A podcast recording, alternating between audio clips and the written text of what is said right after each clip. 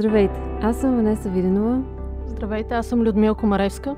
А вие слушате нашия подкаст, в който ще обсъждаме теми, които силно поляризират обществото, с идеята да открием мир не в компромиса, а именно в противоречията. Всяка от нас ще защитава различна крайност, докато не чуете странен звук от детска книжка. О, не, не работи. Моята работа. Че някакъв трактор пуснах. Който обозначава размяна на ролите.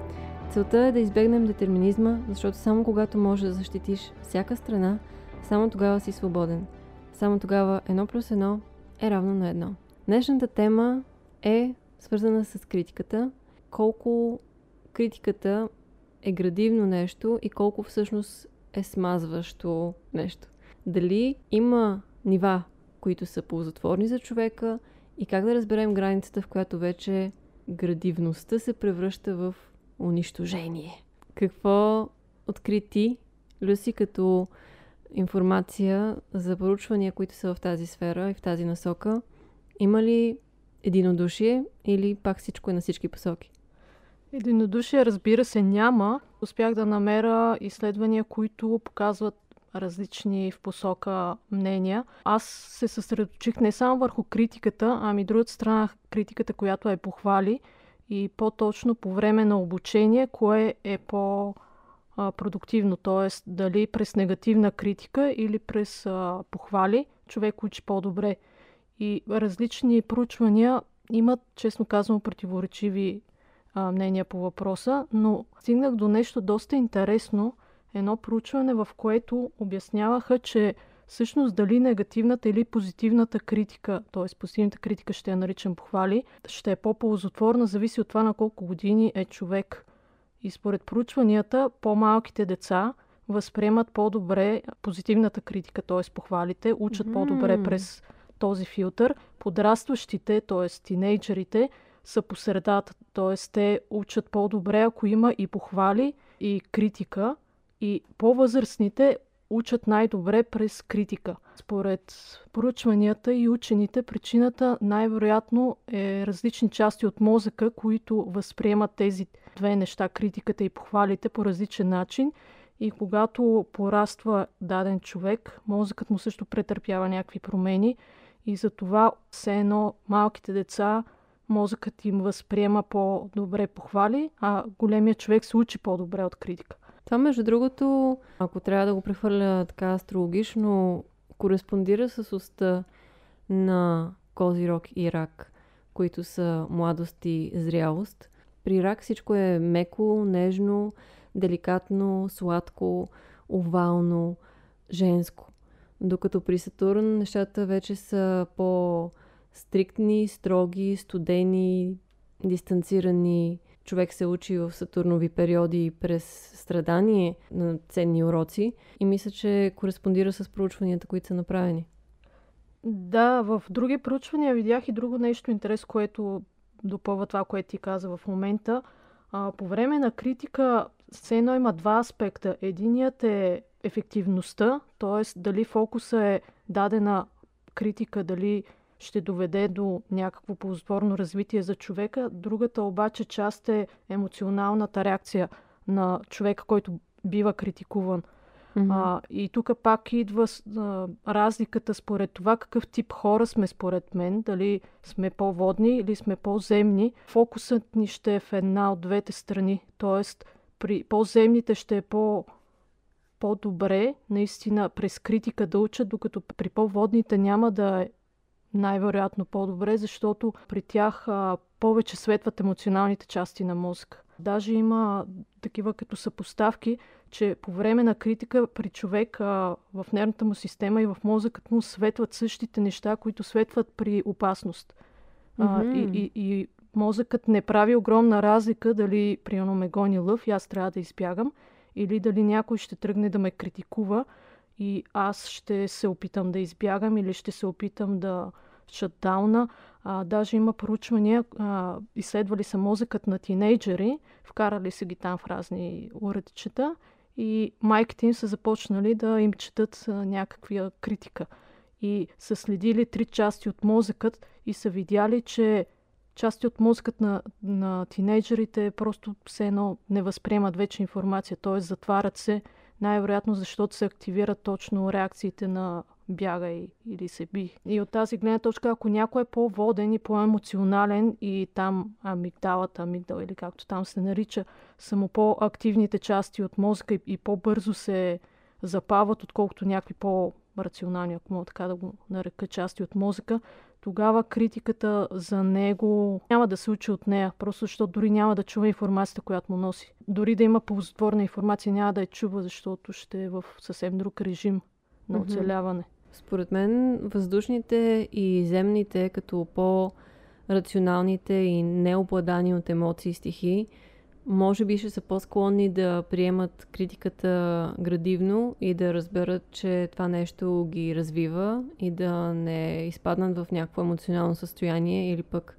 агресия, се засегнат, защото според мен водните знаци и огнените знаци категорично винаги ще изпаднат в някакъв temper tantrum или пък просто ще се затворят и ще се бутилират и ще реват и ще го помнят за винаги. Похвалите ще влияят ползотворно на водните и на огнените. Докато съм забелязала, че похвалите към земните а, са дори понякога прияти с пренебрежение и даже усещане за подигравка, нали, ти си ти, защо ми, се, защо ми казваш това хубаво нещо, като въобще не е реално. Ако похвалата не е заслужена, а дори да е заслужена, те пак някакси изпитват някакъв дискомфорт да я получават. Това ми напомня на едно друго нещо, което прочетох и то, това вече го прочетох на няколко места, т.е. може би повече проучвания се съгласяват с това. Mm-hmm. Изчислен е коефициент на а, пропорции се едно между похвали и критика базирано е най-вече на едно изследване в работна среда. Тоест някакви менеджери имат стратегия дали повече похвали да правят към служителите или повече градивна критика. И е изчислено, че най-оптимално за работата на, на екипа е ако пропорцията е 5 към 1, т.е. 5 похвали, една негативна критика. Но пак трябва да има е негативна критика, както ти каза. Тоест, то не е негативна критика, ми нещо, което да покаже какво трябва да промениш. И най-малкото, ако а, наистина има само позитивни отзиви, тогава човек почва да има усещането, че нещо е фалшиво. Mm-hmm, ясно. Това е също така наподобява и на техниката на сандвич, за която съм снимала преди време, в която обаче там пропорцията е две към едно. Ами, а, да започнеш да. изречението си с нещата, които виждаш като добри, нали, изпълнени правилно. След това да кажеш нещо, което може да се промени или да се поуправи и да завършиш все пак отново с нещата, които са, бележат напредък в работата на човека. Знаеш какъв е минуса обаче на една и същата схема? Тоест, Че се заучава? Точно така, става като кучето на Павлов. Тоест, mm-hmm ти ще ми кажеш примерно там двете филийки и доброто и аз винаги от един момент нататък ще се науча, че следва критиката. И, и, и ще стане малко пак мозъкът ми ще очаква критиката, ще създаде едно такова напрежение и тревожност и дори няма да чувам в един момент позитивните неща. Освен това, в един момент ще хвана, че казваш позитивните неща, като филийките за сандвича и пак а, може да ми се създаде впечатление, че те не са истина, ми ми го казваш само за да не ми кажеш директно критиката. Да, да, да. Да се получи като усещане за манипулация. Да, да за това този коефициент, за който говорих при малко, той не е, примерно, сядам сега, казвам ти пет а, положителни неща и след това ти казвам една критика, а то е по-скоро разпределено във времето, т.е. може днеска само положителни неща ти кажа, утре, примерно пет дена положителни, един ден критика. Когато се наложи се едно да ти казвам критика, но да не се забравят и положителните се едно. Mm-hmm, mm-hmm. Защото доста а, и родители, бих казала, и учители, и работодатели в един момент се фокусират върху само негативното да се изкаже, с мнението се едно. Е, то положителното е ясно, то там няма какво да променяш поведение, поведението си, защото ти го казвам. Аз избирам да ти казвам само градивната критика, т.е. нещо, което трябва да промениш. Другото са да, това голи е думи. Ми едно към едно. Така ли? И тя е учителка, впрочем. ами то има такива стари, как да го кажа, школи, които наистина смятат, че а, негативната критика е учи най-добре. Добре, айде тогава да хванем нещата крайно. Тоест да. да има един човек, който ще защити изцяло тезата, че критиката в а, негативната и форма е ползотворното нещо. И другия човек да хване това, че единствено а, похвалите са това, което могат да накарат човек да расте наистина. Кое си избираш? А на мен ми е лесно с което иде. Ми давай ти тогава. Давай ти тогава, избери ти. Ами, добре, аз мога да защитавам изцяло критиката. Окей, okay, давай. Това е едно от нещата, които ме е карал да уважавам някой в а, живота си. Имало е такъв първичен момент, в който се бунтувам, в който ще се разплача дори, в който този човек ще ми стане черен за, на секундата просто, след като ми съобщи това, което не искам да чувам. И нали, не говоря за случаите, в които някой е просто язвителен. Говоря за случаите, в които някой ти напипва точно болното място и ти казва, нали, буквално те пипа с пръст там, където ти е раната. И ти казва, какво правим за тая рана. И ти тая рана не си я поглеждал, не си я шил, не си ходил на доктор. И естествено, че ще реагираш остро, ще се наежиш, ще ти стане гадно. Поне при мен все пак съм с огнена луна и съм водно слънце.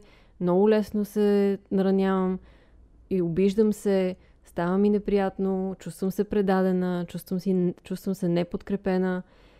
И, и това ме обзема изцяло, но не се задържа. Защото минава известно време, колкото повече време минава, толкова повече аз, излизайки от първичната емоция, започвам да осъзнавам какво всъщност ми е казано и колко валидност има в живота ми и колко наистина е възможно да е нещо върху което трябва да се фокусирам и да се концентрирам, за да мога да превъзмогна. Особено ако този човек ми е дал не просто критика, но и някакви насоки за това какво мога да направя. Оттам нататък мога да реша да направя тези неща, които съм видяла, или мога да реша да се разсърдя на този човек, да си кажа нещо от сорта на ти нямаш правилен подход, ти ми каза нещата твърде грубо, ти ме нарани, можеше по друг начин да се изразиш, или просто да, да си кажа благодаря ти, че всъщност ми оказа това нещо, защото нямаше да мога да стъпя на следващото стъпало с всички хора около себе си, които ми спестява това. И знам, че те ми го спестяват заради грижа, заради любов, заради криво разбрано приемане и разбиране. Но всъщност, ако те ме приемат точно такава, каквато съм, и не виждат по какъв начин аз мога да се развият допълнително, и не изразят тази критика сериозно, като нещо, което трябва да се вземат мерки сега, или поне в близко бъдеще – аз няма да се движа, аз няма да се развия, аз няма да съм по-здрава, по-успешна, да изглеждам по-добре, да се чувствам по-добре в тялото си, да се развия по-добре в бизнеса си. Във всяко естество, зависи какъв е съвета и критиката, нямало е да мога аз да се надскоча. Не ми е било казано нещо в прав текст. Сурово, тежко, гадно, неприятно, но реално. Аз се потапям сценария, в който някой ми казва нещо в прав текст. Прав е. Това има градивен някакъв ефект за мое следващо действие, за някаква промяна в мен. Обаче, ако непрекъснато всичко се оперира само през критика, аз в един момент, като по-емоционален човек, в крайна сметка всички хора все пак имат емоции, без значение в каква скала, ще почна да развивам едно такова като тревожност. Тоест, да, аз ще се променя една-две стъпки напред, обаче в някакъв момент ще започна да крия дори някакви неща от себе си, защото ще искам да избегна следващата критика, която ще ме пушва непрекъснато напред. А, тук говориме, когато липсват похвали, а има само критика. А, докато похвалата тя има малко по- по-друг начин на действие. Както казах, при малко критиката показва какво трябва да се промени в бъдеще, т.е.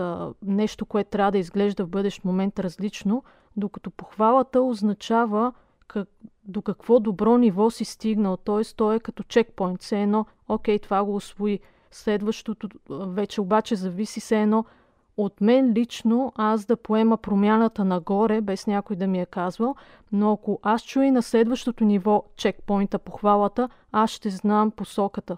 Тоест ще знам, че наистина се движа пак нагоре. А защо е нужно някой да ти казва браво, това беше страхотно, невероятно, ти си успешен, при положение, че да кажем, ако е свързан, свързано това нещо с физическото ти тяло, ти ще усещаш, че се чувстваш по-добре. Ако е свързано с бизнеса ти, ти ще виждаш, че имаш повече приходи и повече публика. Ако е нещо свързано с обучението ти, ти ще имаш повече успехи, ще имаш по-добри оценки. Само по себе си развитието ти дава резултати и резултатите са тази похвала, която не е нужно да е вербална, от който и да е било. Еми, то по тази логика и голяма част от критиката не е нужда да е вербална, защото човек сам ще види, че нещо не е наред. А... Дали? Ако не му се получават неща. Еми... Не, защото когато хората изпаднат в инертност и когато, когато нещата се случват така, както са свикнали, те изпадат в комфортна зона, хората около тях им казват, не бе, всичко ти е наред, всичко е файн, ти се разболяваш, болите стомаха след като си се наял, ходиш на работа и ти е нервно, харчиш пари, никога не ти стигат. И се оглеждаш около себе си и всички хора са някакви, не човек, това е нормално, смисъл, всички сме така. Това не е градивно. Ти можеш дори да се заблудиш, че тази ниска степен, която е токсична за теб, е всъщност нормална, на база това, че хората около теб не ти казват нищо. И те също даже, най-вероятно, са в такъв патърн. Тук вече ми е трудно да оборя. Еми да, защото критиката е до някъде равносилна на искреност. Така че... Да, ти, ти, ти в момента ме удари наистина за едно, аз трябва да доказвам, че лъжата е по-добра от истината. Хм, искаш да се сменим? Чакай. Искам.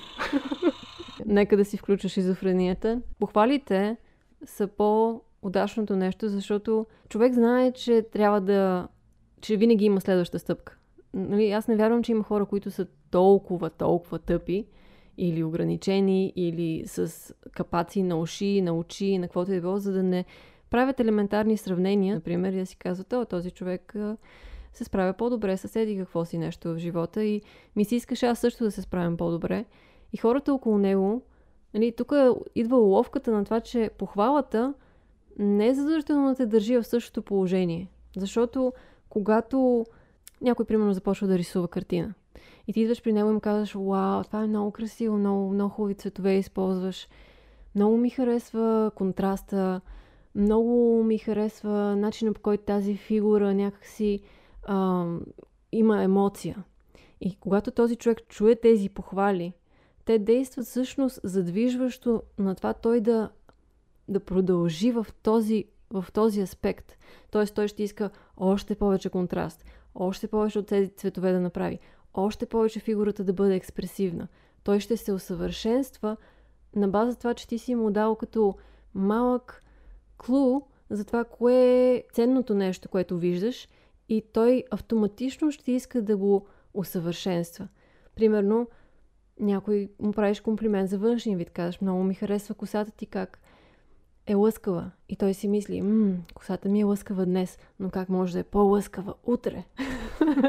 и Това е започва... когато имаш вътрешен критик, който иска да Да, т.е. ако, има, ако човека вътре в себе си има капчица земя, той ще иска да бъде по-добър, а няма човек, който да няма стихията земя в себе си.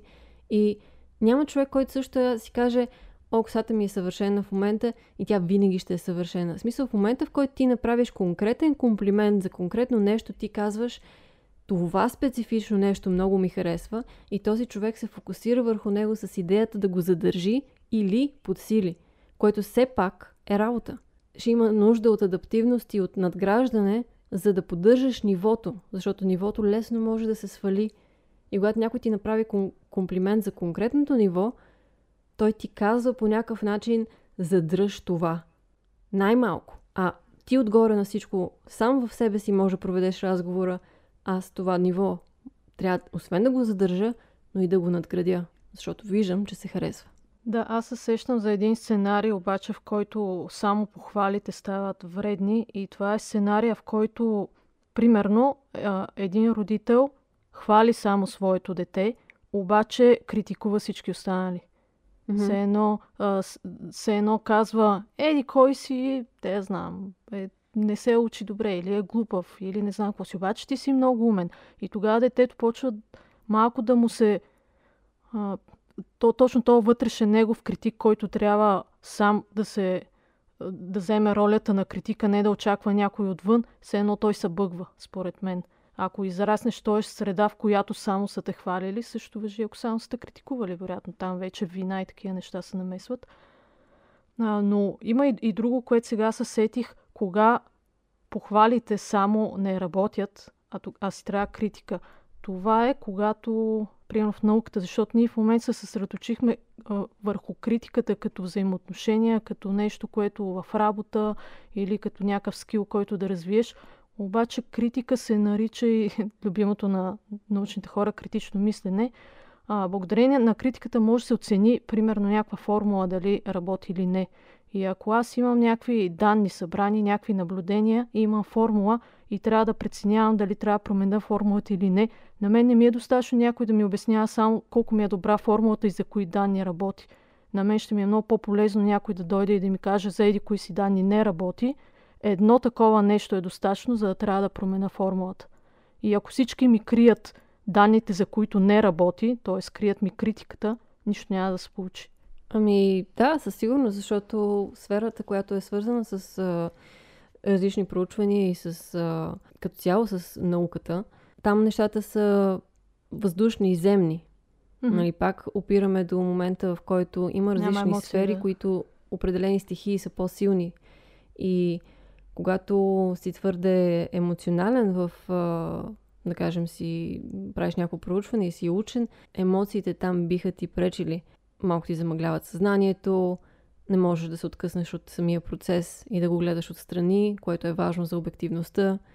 И куп други неща, които разбира се ще са проблем, както и критиката, която ще се опитваш да спестиш, вместо да се надгради това, което трябва да се направи. Тоест, то самото действие, самото изследване изисква да се намират грешките и да се поправят Значи има и едно друго интересно изследване, проучване, което, за което четох. А, то е било пак сред някакви ученици. Даден им е примерно тест и по време на решаване на теста те имат опция дали да видят или да не видят фидбек, някакъв негативен или позитивен. Mm-hmm. И е установено, че негативните, все едно критиката действа най-ефикасно, т.е. учениците успяват по-добре да се учат от тази критика, но само ако те са избрали да я чуят. Ето го, съвършения момент, в който това, което прави, според мен, критиката позитивна и, и похвалите нещо, което не е задължително да е единствения начин, по който човек се развива, защото аз наистина, колкото и добре да защитавам критиката, а, мисля, че една идея повече съм за позитивното, за, за поощрителното поведение, защото хората имат нужда от това. Според мен хората са доста силно себекритични или може би говоря през себе си и знам колко ми е трудно да оценя собствения си труд или възможности и така нататък. И когато някой ми казва неща, които аз не мога да си казвам, се чувствам по-балансирана. Сега предполагам, че не при всички е така. Може би някой има нужда от критичен глас, който му липсва в главата. Who knows? Наистина смятам, че поощряването е по-ползотворно. Също така като човек, който е отглеждал доста животни в живот, през живота си, кучета, котки, плъхове и така нататък, знам, че с наказания и с някакви, нали, или с усещане за рестрикции, за страх, нещата не се получават. Но когато акцентираш върху позитивното поведение на животното, а ние в крайна сметка сме животни bottom line, някъде там, това има повече ефект. Ами то това е, все пак живеем нали, в дуален свят, където има плюсове и минуси и ние избираме дали се фокусираме върху плюсовете и минусите. И ако изберем критика, се едно се фокусираме върху минусите и много често това води до основната вибрация на критиката да е негативна, т.е. да е или mm-hmm. страх, или гняв, или нещо, което, примерно, ако става дума за критика в взаимоотношения, Голяма част от критиката за взаимоотношенията според мен е когато е критикуващия човек го е страх от нещо или иска да отблъсне някаква част от другия човек срещу него. И някакси няма как тази вибрация да не се предаде по време mm-hmm. на критикуването. Зависимост от това, нали, защото не винаги може да е свързано с това критиката, нали, ти. Да. Ако, нали, не знаем за каква критика става въпрос, защото ако някой дойде и ти каже, ти трябва да си повече като мен и да обичаш да готвиш повече, това е странно. Нали, вече влизаме в а, някакви индивидуални характеристики на хората, които се наслояват и ти се опитваш да превърнеш някого в нещо, което на теб ще ти е по-угодно. Това не го виждам като критика въобще. Даже бих казала, че го виждам като а, незрялост, инфантилност да, и да. желание да изградиш нали, целия свят, да промениш по, свой, а, по свое желание, как, как ти искаш да го виждаш и да живееш в него. Като говорим за критика, по-скоро винаги визирам неща, които човек иска да промени в себе си. И когато критикувам някой човек или си позволявам да споделя по-искреното си мнение, това са най-основните неща, които си държа в главата. Едното mm-hmm. нещо е този човек да има консистентно проблем с това и да е търсил помощ за това и да е питал много хора за това. И, и преди аз да кажа нещо по тази тема, ще го питам или ще изчакам той да ме пита мен, но мога и да го питам, имаш ли желание да чуеш какво имам да ти кажа по тази тема, защото имам някакви идеи. И, и в този аспект, наистина, когато човек каже да, искам да го чуя, или по когато той самия дойде и те потърси, съм забелязала, че независимо колко сурова може да е истината, се приема добре. Защото човека е имал избор. Тя не му е сервирана е така, просто на штрак. И той не е бил готов за това нещо. Той го е поискал. И това според мен е много сериозен фактор, защото, защото това е начинът по който всички растем в крайна сметка, когато сме готови за това нещо, а не когато някой е решил, че вече трябва да сме готови. Ами да, то предполагам, че пак причината е, че се по различен начин се активират различни региони в мозъка. Все едно има разлика дали а, ти ще гръмнеш един балон пред мен, казвайки ми, Люси, сега ще гръмна балон пред тебе, или ще го гръмнеш без да ми кажеш. Смисъл, ще изплаша по доста по-различен начин в първия случай, когато не го очаквам и не го желая, т.е. не съм ти казала, давай, спукай го пред мен. И реакцията ми ще е по-различна, съответно ще е по-скоро противопоставяне, а не приемане. Mm-hmm. А също друго нещо, което си мислих е, че когато човек има нужда да чуе нещо по-сурово, много е важно какъв е човек, който седи срещу него. Тоест, ако аз имам нужда от критика, бих отишла при определени хора, които уважавам и уважават мен. Защото да. аз знам, че с тези хора ще мога да упражнявам моята свобода да имам граници. И в момента, в който аз кажа, добре, искам да ми кажеш нещата точно както ги чувстваш и точно както ги мислиш и да не филтрираш абсолютно нищо, за да ми спестиш нещо или болка или нали, с, да не ме нараниш. Но, в случай, че ми стане твърде много, защото аз не знам къде ми е летвата в момента, ще ти кажа да спреш. Да. И има хора, които ще го направят това нещо. Тоест, ще ти кажат нещата и ако на тебе в самия процес, нали, ти, ти в самия процес може да осъзнаеш, че, че си си мислил, че може да го поемеш това нещо, но не можеш. Mm-hmm. И може да кажеш, не, не, не, не, не стига. Не, не знам, не съм готова за това. И този човек с, пак казвам, обичайки те, уважавайки те и ти, уважавайки го, ще имате това пространство, в което няма да се чувствате в враждебна обстановка един с друг, независимо, че е започнал да отива на там нещата. И затова критиката, когато хората говорят за критика, мен ми е много болно, че говорят за обиди, че говорят за а, някакви нарицателни, за някакви генерализации. генерализации, за някакви сравнения, които са ужасни. Това за мен не е критика. Пак казвам, това е инфантилно и детско и незряло поведение, по никакъв начин не го виждам като критика, виждам го като емоционален изблик и желание за надмощие на егото. Докато истинската критика, според мен, е една от най-силните форми на любов.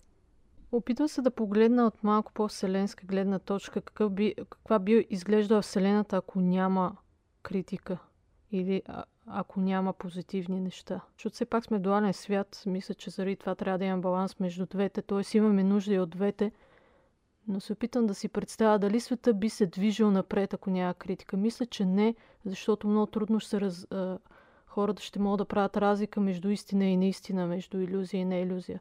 Защото за мен а, има две крайности. Едната е иллюзията на рибата, която се едно отхвърля изцяло а, критичния поглед на девата. Другия е критичната дева, която отхвърля толерантността на рибата в някои ситуации. Вселената или висшата сила, която стои над всичко това, не би трябвало да се привързва към нито един от двата закона. Дори в самия, самата идея, че когато говорим за духовни водачи, за ангели, за така същества, които не са на Земята, но ни помагат да се развиваме. Интересно нещо е винаги темата, че ние трябва да искаме тяхната помощ, че ние трябва да ги повикаме, че ние трябва да сме вербални и доста явни в това, че искаме намеса. Mm-hmm. Което до голяма степен означава, че висшата гледна точка не просто не се прикрепя към плюс и минус, тя е, тя е абсолютно наистина неутрална за събитията, които се случват. И когато ние на Земята ги определим като негативни и си кажем спасете ме от това състояние, те ще се намесят тогава, защото те тогава ще го диференцират като негативно. Те Ясно, няма да го виждат такова през тяхната гледна точка, то няма дори да изглежда такова. Да, вероятно, защото те нямат човешката емоция. Човешката емоция е нещо, което да, да определи нещо като хубаво, лошо. Да. Освен човешката емоция, малката призма. Ние имаме а, да, много да. силно късогледство. Съществата, които не са в плът, имат необятността на това да виждат сегашни, предишни следващи животи напред-назад в лентата на живота. Всичко те, те са безгранични. В тази си безграничност, естествено, че няма да виждат нашите малки премеждия като нещо, в което трябва да се намесят. И нещо, което трябва да се коригира. Да, или да предотвратят. Да, то всъщност тя критиката, пак нуждата от критика идва от желанието да направиш нещо по-добро. Тоест, пак ти си определил нещо като недостатъчно добро или неправилно и се опитваш да го поправиш. А, а това, както ти каза, може да се случи само ако има а, лимитирана гледна точка. Но в същото време човека е същество, което е известно с едно много силно качество при него, което се нарича скука. Просто ни е скучно. И независимо къде стигнем, независимо какво направим, независимо какво е нещо, което сме си поставили като цел и сме изпълнили, след като ние завършим, това не може да е края. Няма как да е края. А след като не е края, ние трябва да използваме тази критичност и тази недостатъчност, която усещаме, за да продължим отвъд края. Това е интересно, защото, защото аз ако трябва да се замисля кои са положителните неща на учените, едното, което бих сетила е любопитството. А любопитството има същата роля. Ти казваш, че скуката се едно е нещо, което ни движи напред. За мен любопитството е нещо, което ни движи напред. Те може би са едно и също и върват заедно просто. Да, за, даже за може би и... са една и съща монета. Просто любопитството звучи позитивно, скуката звучи да. негативно, но те и двете са усещане за трябва нещо повече да се случва. И пак ще кажа любимата фраза на учените критично мислене, че това движи света напред. Всъщност интересно ми е, че скоро слушах такъв подкаст на Red и Link. Ear Biscuits се казва. Тях също ги слушам доста често в Spotify и понеже те са онлайн от много години в YouTube и навсякъде и правят клипове и така нататък. И сега са вече по-възрастни. И по принцип аудиторията им винаги е била млада и те започват така да се чувстват малко странно, нали, че пак се лигавят и си правят техните неща, но същото време вече са на някаква възраст, която се очаква нещо друго да правят. А, но имаше такъв подкаст, който е свързан точно с това, с а, уроците, които са разбрали през всички тези години и, това какви хора са в момента, спрямо mm-hmm. това какви хора са били преди. И много интересно нещо ми направи впечатление, че Ред каза, че като по-млад много винаги е гледал следващото ново нещо, следващото голямо нещо, следващата цел, следващото а, занимание, което е по-интересно, по-различно, по-по-по-по-по. И си е мислял, че, че това трябва да се отучи от него и че го води до бърнаут и че никога няма да е доволен с живота и че никога няма да усети някакво удовлетворение от каквото и да е това, което ще постигне. И така малко се е заровил в един етап на, на себеоткриване и себерефлекция и реставриране на някакви други части от себе си. И след като е преминал през това нещо, пак е излязъл на същото място, където е бил, когато е бил на 20. И всъщност е бил такъв... Всъщност, аз съм такъв човек. И аз може би до края на живота си ще бъда такъв човек. Докато тогава ми беше готино, като го правех, после ми имах период, в който ми беше гадно, че съм такъв човек и сега пак ми е хубаво, че съм такъв човек. И сега съм по-спокоен с това, че съм такъв човек. И не се бунтувам срещу това. Така че по някакъв начин това, което сме ние, си остава и независимо колко се развиваме и дали сме склонни повече към инертност или към това непрекъснато да се надскачаме, може би това си е някаква част от нас. И е нещо, което винаги ще си е до някаква степен така. Независимо, че в някакви периоди от живота ни може да прескачаме в други фази. Което до някаква степен ни облегчава човека и не го кара да, да се пренаписва непрекъснато и да се обновява непрекъснато, а по-скоро да се похвали, да се приеме. И даже не да се похвали себе си, ами да похвали създателя и дизайна. Че начинът по който той е създаден, може би не е бил неправилен. All along. Примерно, аз може съм, какво да кажем, примерно много емоционална. И хората почват да ми казват как това ми пречи, как трябва да се променя. Т.е. те имат уж някакви добри намерения, обаче в крайна сметка аз съм се родила с принос много вода в наталната карта. Примерно, казвам. Все едно не си. не, почна да казвам пример, защото вече примера прозвуча като някакво оправдание. И от тази гледна точка, да, аз може да се променя, може да има някакви позитивни резултати заради тази промяна, обаче вътрешно в някакъв момент това може би ще почне да ми пречи.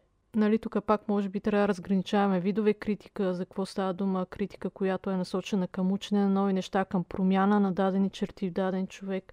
Генерално, ако някой иска да промени някоя черта в даден човек, мисля, че не е много правилно. И, и пак по-скоро се изхожда от на мен ще ми е по-добре, ако ти си такъв човек. Mm-hmm, mm-hmm.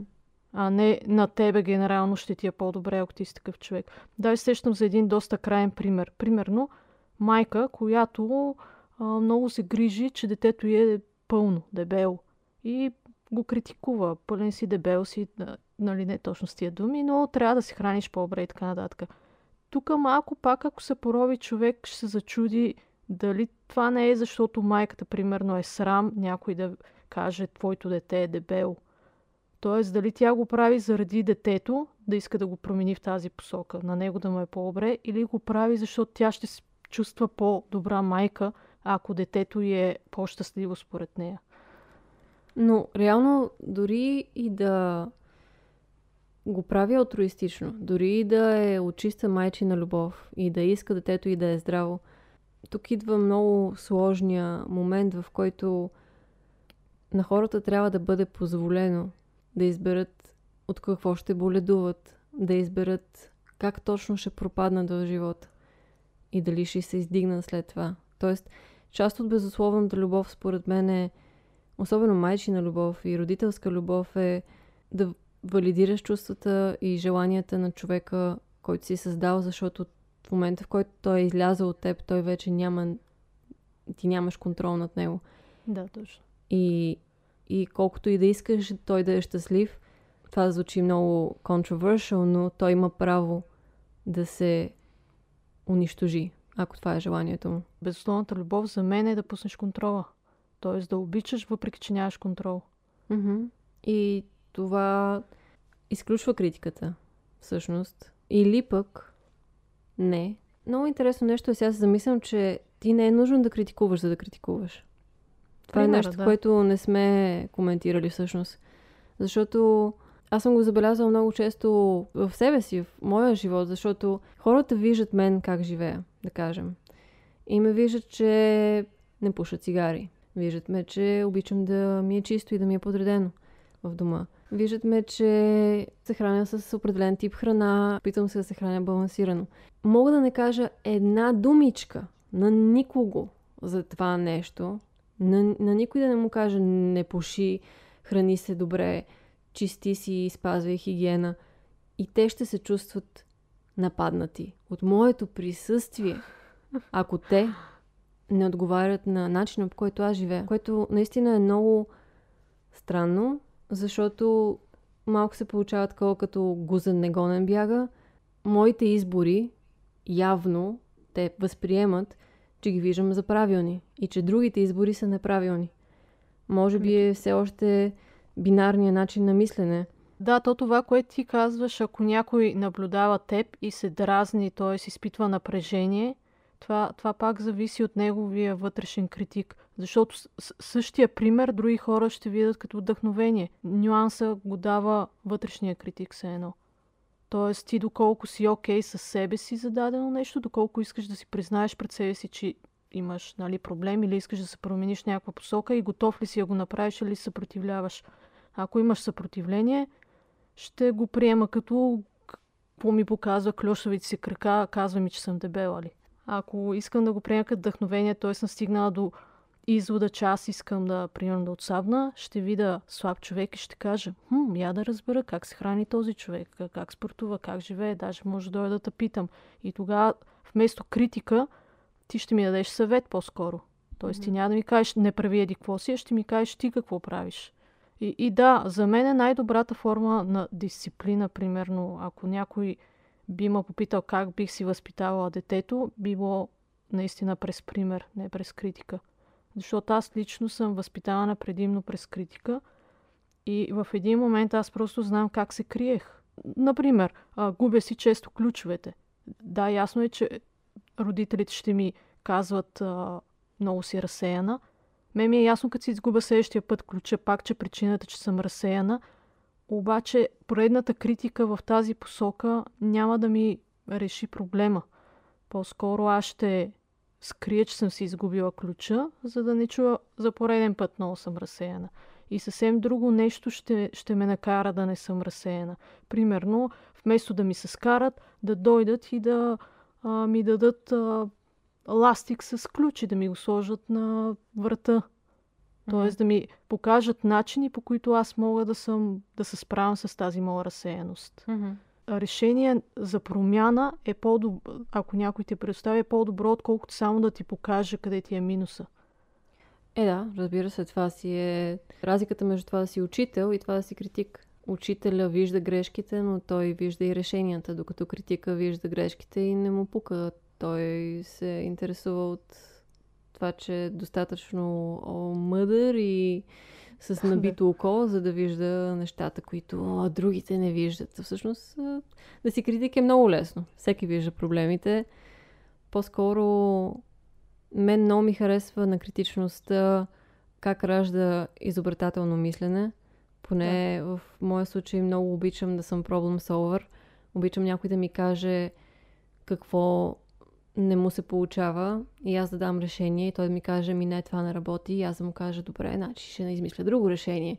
И измислям да. трето и четвърто и пето и десето и, и това мен ме кара да се чувствам добре. Аз се обогатявам с възможността си да намирам вариации за решаване на някакъв проблем или като цяло намиране на път, който да е удобен за различен тип хора. Това, това е една много хубава страна на критичността, според мен може би единствения плюс на критиката, за който се сещаме, че все едно е средство да видиш нещо от всичките му страни. И това, mm-hmm. което ти кажеш, да търсиш а, нов и нов начин, докато постигнеш това, което искаш да се промени или други иска да, да бъде променено, а, все едно те кара да изследваш света. Да. Но ако е само през негативна и така токсична критика, ще е точно обратното. Ще накара човек да се затвори в черупката си и защо да не иска да изследва никакъв свят. Има един много лесен начин да в кавички критикуваш и да остане незабелязано. Скорпионска да, критика, не е Да тежка. не бъде прието като нападение по никакъв начин.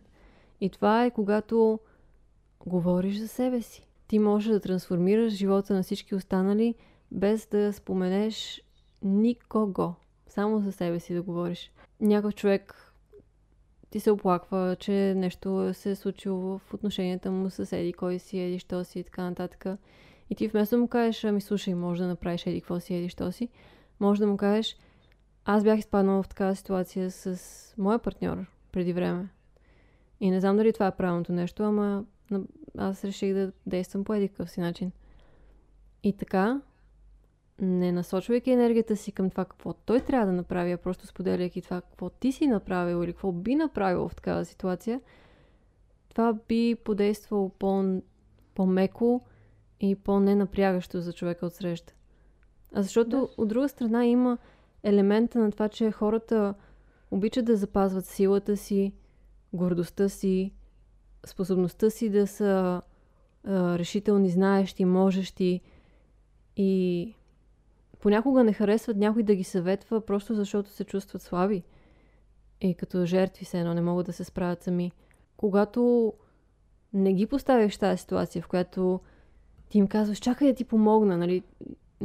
Аз лично като луна в Овен ненавиждам да се чувствам. Мисля, аз съм свикнала да давам съветите и да решавам проблемите и да съм спасител. Това ми е проблема.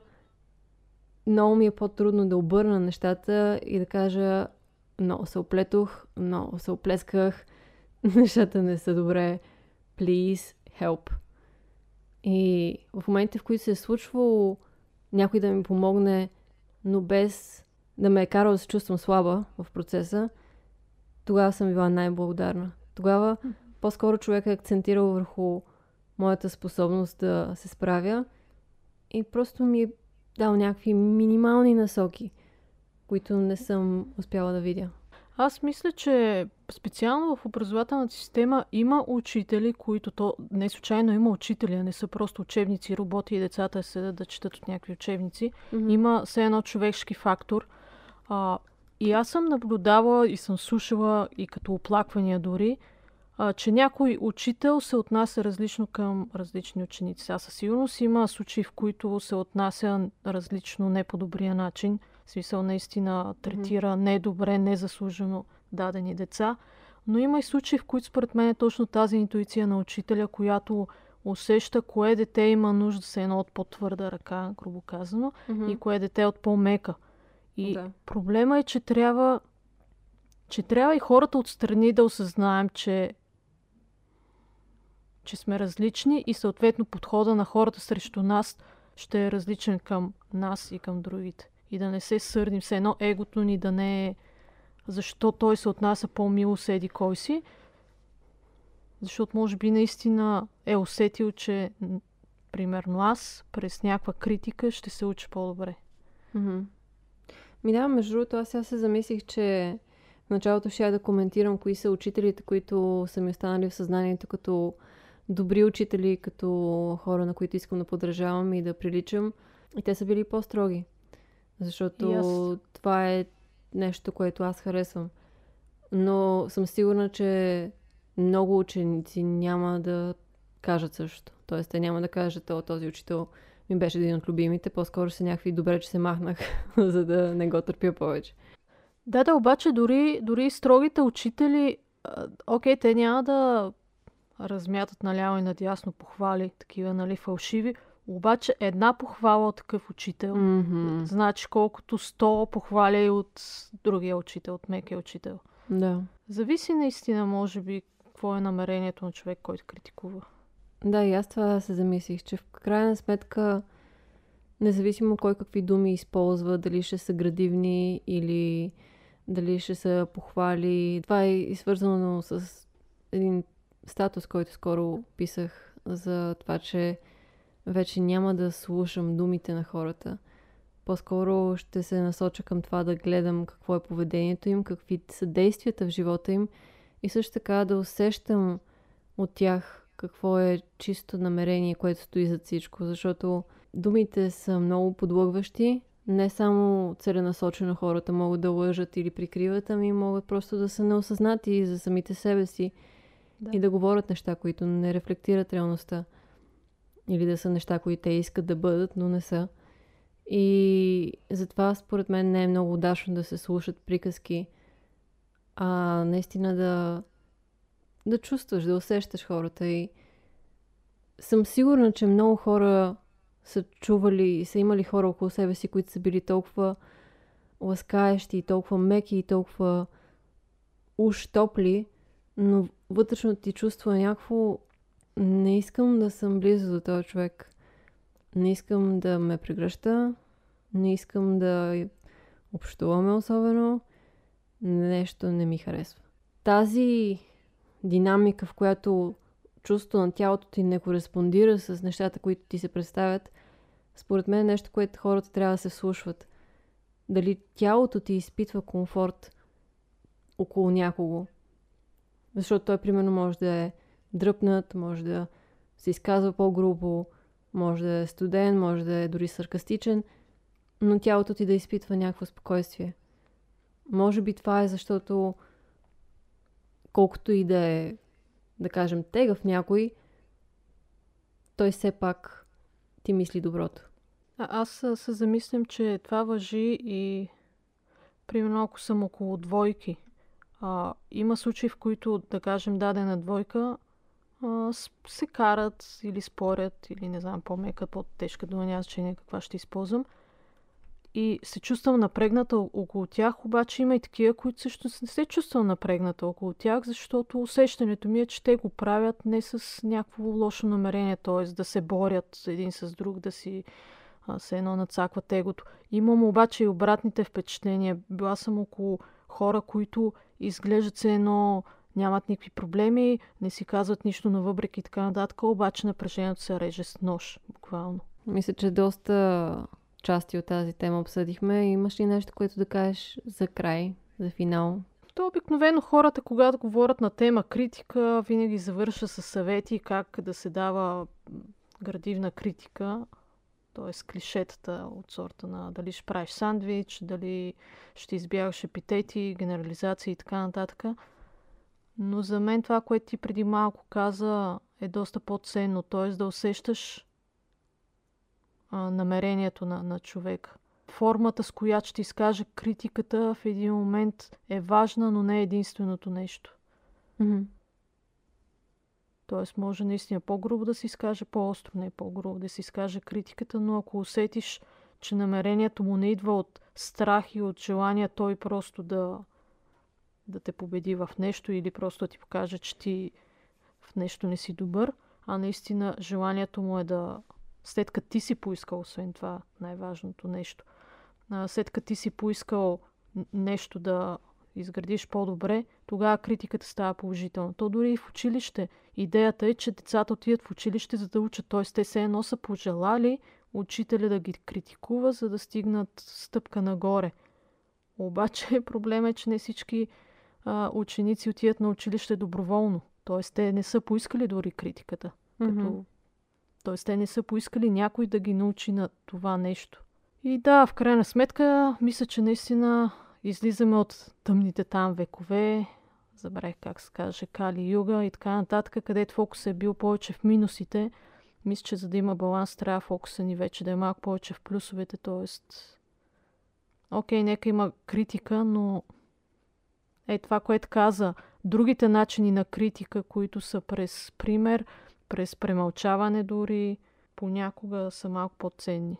И, и фокусирането върху в какво някой е добър. Защото някакси го забравяме това. В един момент се увличаме. Много по-лесно е да критикуваш, както е, е нали, доказано, че хората повече запомнят негативното, дори да е една десета от всичкото, което някой е казал. А, то не е, не е странно, защото това пак е свързано с оцеляването ни. Аз, примерно, ако седа в пещерите и ме гони а, лъв, а, бих запомнила по-скоро рева на вълка, отколкото пеенето на птичките, защото това е доста по-важно за оцеляването ми. Ако те гони лъв, би запомнила рева на вълка.